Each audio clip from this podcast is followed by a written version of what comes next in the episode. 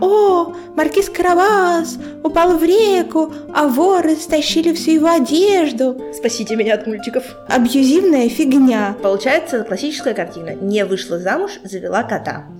Здравствуй, Пион. Привет, Алиса. Вот представь такую ситуацию. Ты превратилась в кошку. Разумную, говорящую, но кошку. Что бы ты делала? Бегала бы в ужасе. Плохо быть кем-то, кроме человека, по-моему. Я с тобой полностью согласна. Более того, мы видим огромное количество примеров, почему трудно и плохо... Дискриминации кошек. Я бы сказала, дискриминация любых нечеловеческих существ. Вот, например, кот в сапогах. Мне кажется, такой интересный персонаж. Во-первых, он умеет говорить. Он умеет говорить достаточно ясно, и таким образом, чтобы его понимали. Во-вторых, у него море идей, и он последователен в их воплощении. Мне кажется, последовательность — это огромное достоинство любого существа. Да, он еще хорош тем, что он необычен в этом. Потому что обычно коты не особенно разумные и не особенно настойчивы в воплощении своих идей. То есть это... уникальное существо, да. Способное вербализовать и реализовать практически свои идеи. Да, тут он не уступает или даже превосходит большую часть известных мне людей. Да, я тебе напомню печальную историю кота в сапогах. Дело в том, что жил один такой мельник, у которого было 3 сына. И после смерти старшему досталась мельница, среднему осел, а младшему кот. И этот младший сын чрезвычайно печалился. Как же так? Эти двое будут работать, молоть зерно, отвозить его в город, а я что сделаю с котом? Разве что съем его, а из шкуры сделаю себе шапку и перчатки. Мне вот очень интересно, он достался ему в наследство уже после того, как было выяснено, что он разумный? Сказка это умалчивает, но кот, когда это услышал, тут как раз решил раскрыть свою говорящую сущность и сказал: ну, хозяин, давай ты не будешь торопиться, достань мне шляпу, сапоги, мешок и смотри, что будет дальше. Я тебя выручу из этой такой вот ситуации. А из чего нужно было выручать сына мельника? Вроде бы он не попал ни в какую беду. Из ситуации, когда у него нету работы и способа заработать себе на жизнь. Угу. Потому что, вообще говоря, он был не против работать. Угу. Окей, так. Кот взял мешок, пошел в лес, с помощью каких-то хитрых ловушек поймал куропатку, которую отнес во дворец к королю и сказал: дорогой король, это подарок от маркиза Карабаса. Это имя маркиз Карабаса он просто выдумал для того, чтобы возбудить интерес короля.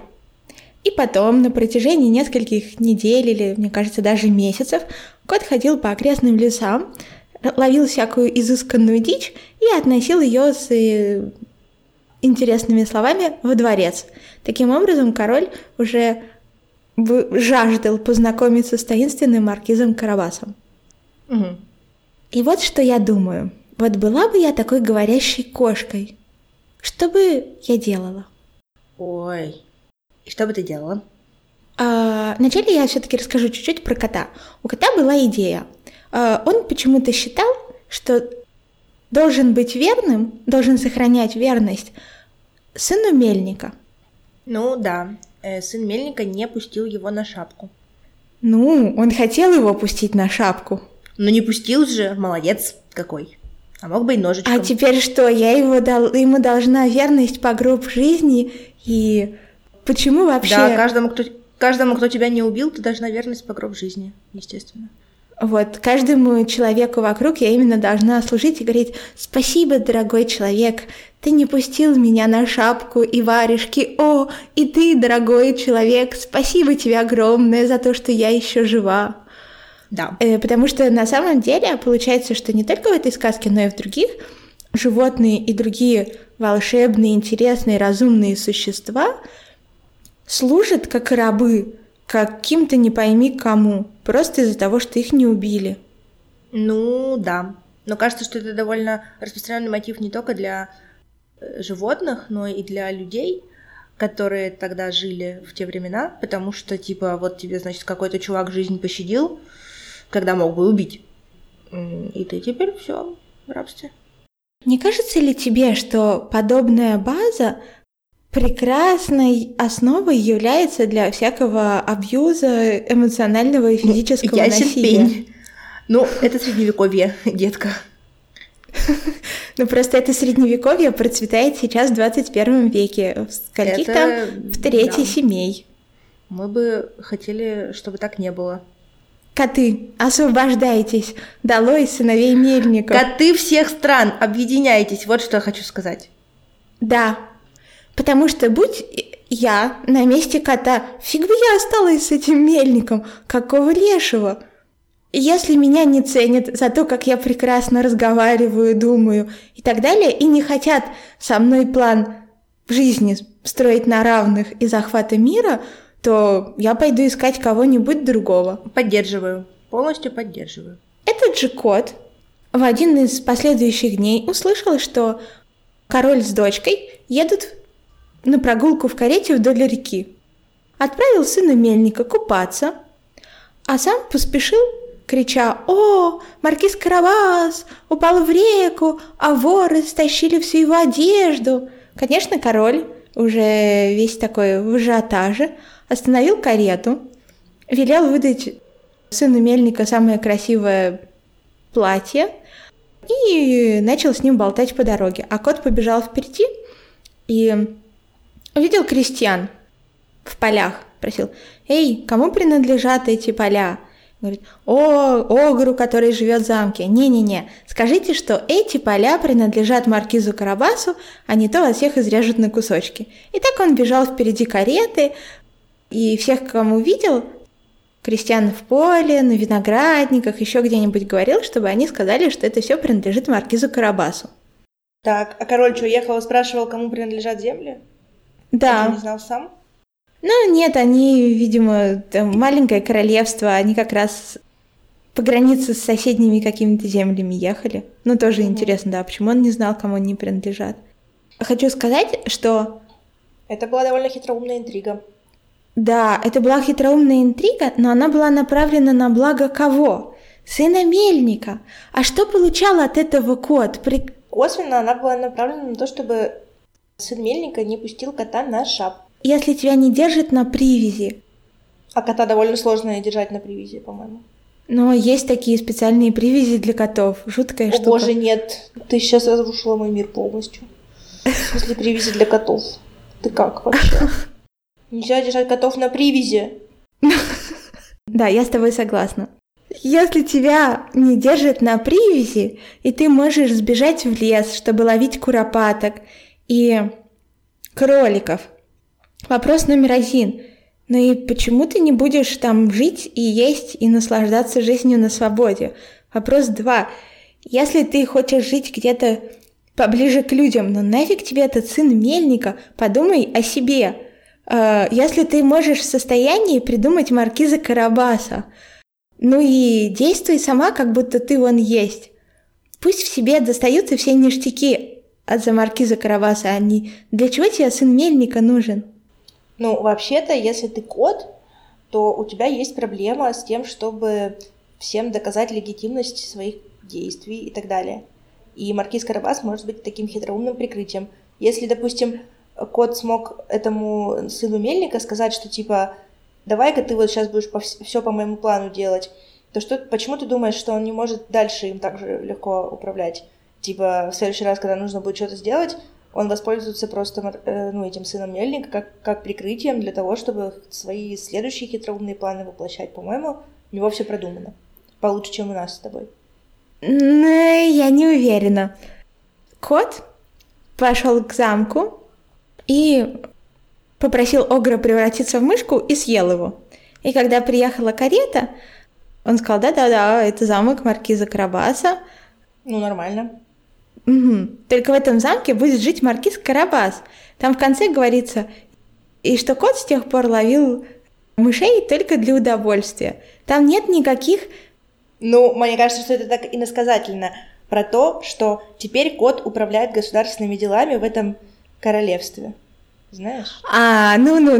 До этого достаточно детально говорилось о том, как и кем кот управляет. И если бы он впоследствии был допущен к государственным делам, я уверена, это бы фигурировало точно так же в в сказке. Слушай, мне кажется, что которые писали эту сказку, они должны скрывать то, что коты на самом деле управляют государствами, и поэтому они не говорят тебе всей правды. Но я хочу надеяться на это. Ну вообще, знаешь, была бы я на месте кота, я бы, честно говоря, предпочла бы скорешиться с огром, потому что он... Алиса, часто ты выбираешь скорешиться с огром? Знаешь, в последнее время мне кажется, что постоянно. Особенно если говорить о... Так это же хорошо. Вот и ты исполнила свое желание. И как тебе? Нет, они, в отличие от котов, очень плохо разговаривают. Ну вот, смотри, короче. Блин, это, конечно, прям печально. Я хочу сказать, что значит, ты можешь судить о том, насколько хорошо бывает, когда ты корешишься с каким-нибудь огром. И типа, вообще-то это, может, кот специально, ну, как бы он понял, что это не особо-то хороший вообще варик. Погоди, сын Мельника вообще молчал. И что? Вот именно. А огра-то нет.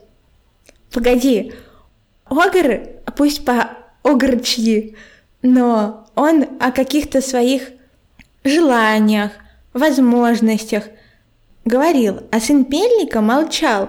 Откуда вот он, да, выполнил одну вещь, две вещи, которые ему велел сделать кот. Ну, может быть, коту именно такая марионетка и нужна была. Погоди, он принес ему сапоги и пошел купаться. А насколько он вообще в остальное время и в других состояниях манипулятивен, мы не знаем. Погоди. Какие... Он же с ним жил, он ему в наследство... Чтобы достаться кому-то в наследство, ты вообще должна довольно долго жить с этим кем-то. Нет, он жил с отцом, мы знаем только про отца. А сын Мельника что, жил не с отцом или что? С кем он жил, по-твоему? Ноль информации о сыне Мельника. Я думала, что там была большая семья, и вот там, значит, отец, когда умер, ну, в смысле, что они все вместе жили. Это возможно, но если сын Мельника жил с котом и знал, насколько это умный кот, и такой говорит, ну, сейчас я его съем. То, что он не знал, насколько это умный кот, может быть знаком того, что кот реально очень умный. И типа скрывал. Я не спорю с тем, что кот очень умный. Я говорю, что мы про сына Мельника ничего не знаем. И что, если бы я была кошкой... А может быть, сын Мельника такой манипулятивный и такой, типа, специально при коте такой... «О, я его съем, тыры-пыры». Ну, чтобы напугать его и заставить его себя слушаться. Там, понимаешь, не все так однозначно, короче. Мне кажется. Ну, хорошо. Правильно ли я тебя понимаю, потому что мне этот спор кажется очень странным. Правильно ли я тебя понимаю, что с твоей точки зрения в сложившихся обстоятельствах кот действовал абсолютно разумно, и это как раз тот... Я не исключаю. Почти единичный пример... героев сказок, которые действуют разумно, рационально и эффективно. Ну, я не знаю точно, потому что для того, чтобы что-то говорить о рациональности какого-либо поступка, тебе нужно понимать цель этого поступка. Потому что рациональность — это не что-то в вакууме, это то, насколько хорошо твоя стратегия помогает достигать твоей цели. И если я ничего не знаю о твоей цели, то я не знаю ничего о твоей рациональности. Личное благосостояние. Ну, если речь про личное благосостояние, то кажется, что да, вполне себе он рационально действовал, потому что он, знаешь, опять же, может быть, он не хотел ничем особо там управлять, в конце-то концов, а просто хотел ловить мышей исключительно для собственного удовольствия. Ты же не знаешь, как устроена котячья мотивация? Да, но это же можно прекрасно делать безо всех этих вывертов, пойти во дворец. И вот тебе, пожалуйста, там уже все были... Он хотел себе крышу организовать. Нормально? Во дворце бы и была, и очень даже намного более легитимна, чем эта эпопея с поеданием огра во славу сына Мельника. О-о-о-о-о, ты посмотри-ка, мне кажется, тебя это нехило, вообще говоря, задевает. Да, и задевает, очень даже задевает, потому что мне кажется, что все это служение... во благо другого человека, просто потому что тебя в свое время не сожрали. Это абьюзивная фигня. Опа, абьюзивная фигня. И все кошки должны в первую очередь думать о себе и реализовываются через себя. Они вначале устроят жизнь какому-то хозяину, а потом на остаточках где-нибудь в уголочке радоваться, что можно мышей ловить для удовольствия. Знаешь, если серьезно, то мне не нравится такая позиция, потому что кто я такая и кто ты такая, чтобы рассказывать кошкам, что им делать, а что им не делать. Типа, вообще-то, им и так довольно много всяких других нехороших, плохих сущностей рассказывают, как им жить и чего им хотеть. И я не хочу пополнять ряды этих сущностей, честно говоря. Мне хочется, чтобы, когда человек принимает решение какое-то, чтобы это было его решение, а не решение меня, тебя, феминисток, патриархата, еще чего-нибудь. Такие вот у меня есть хотелочки. Только вот для того, чтобы это было так, я считаю, и нужны в сказках свободные кошки, понимаешь? Потому что пока все кошки в сказках служат кому-нибудь, реальные кошки в жизни очень страдают от того, что даже не знают, о какому, собственно, паттерну поведения следовать, потому что все паттерны говорят об этом. Я тебе приведу пример. Когда я приехала в Аргентину, мне нужно было давать несколько предметов локальных, и один из них был история Аргентины. И вот когда Аргентина, тогда еще даже без названия Аргентина, отделялась от Испании, то они оказались перед такой дилеммой. А, собственно, как организовывать государство? Опа!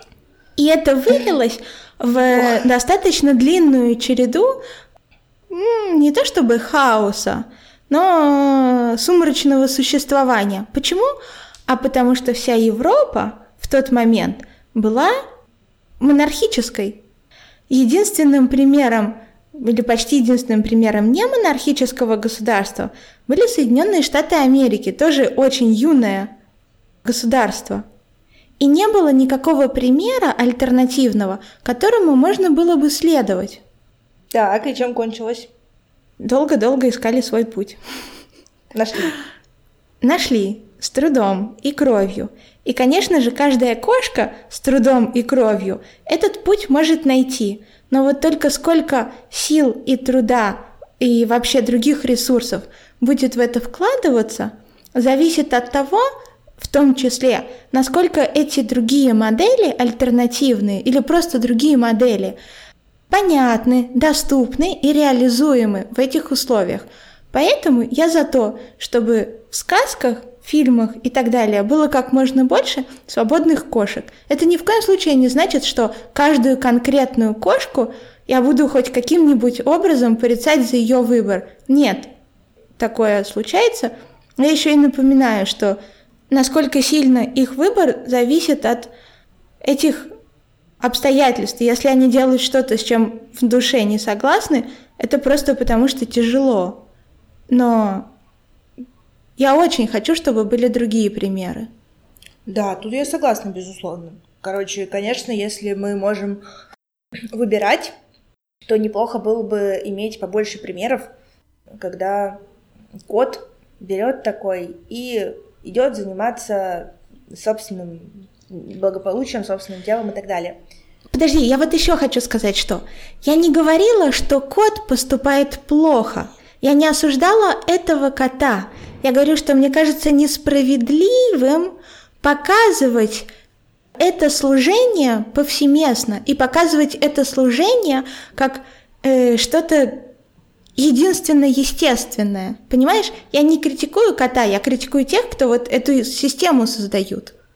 Да, тут я прям поддерживаю тебя. Мне показалось, что ты такая говоришь: ой, вот, ну, что это он вот не сделал так, как мне кажется правильным, а сделал так, как... Я сожалею, если это так прозвучало. У меня была совсем другая идея в голове. Окей. Я с тобой согласна с тем, что это один из немногих рациональных и эффективных персонажей. Как я уже тебе сказала в самом начале, он разумен. Ну да, он довольно успешный, я бы сказала. То есть он, может быть, как бы... Опять я хочу это акцентировать, что мы не можем говорить о рациональности какого-то персонажа или какого-то поступка в любом случае, если мы не знаем целей Да, то есть цель, которую вербализовывал кот, которую он высказывал вслух, была благосостояние сына мельника. И этой цели он добился. Ну, мало ли, что он там вслух высказывал.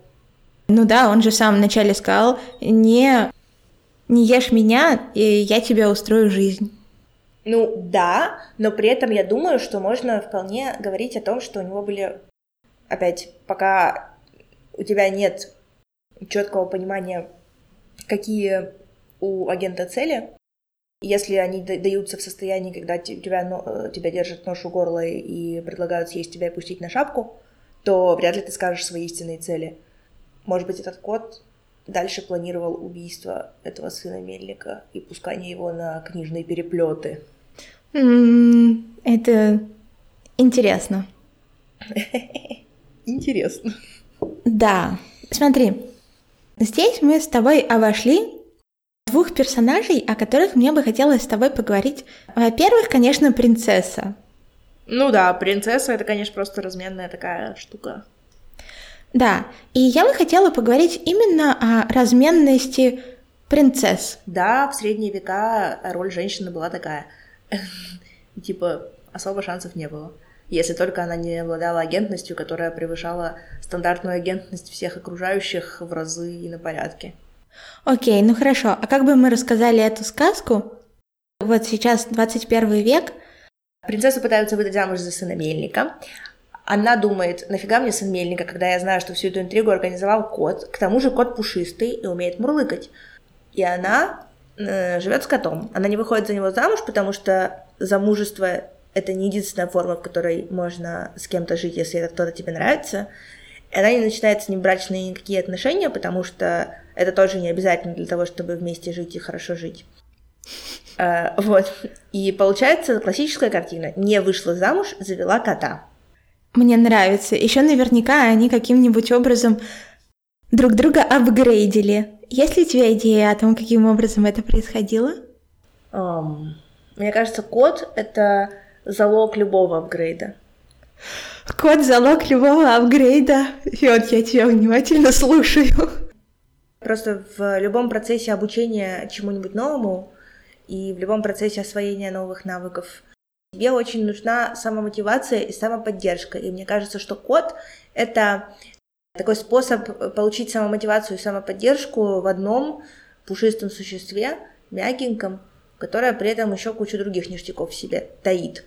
И опять же может проворачивать хитроумные интриги, которые настолько хитроумны, что ты их даже не заметишь. Мне нравится этот пушистый комочек зла. Я такое хочу. Больше пушистых комочков зла. Да.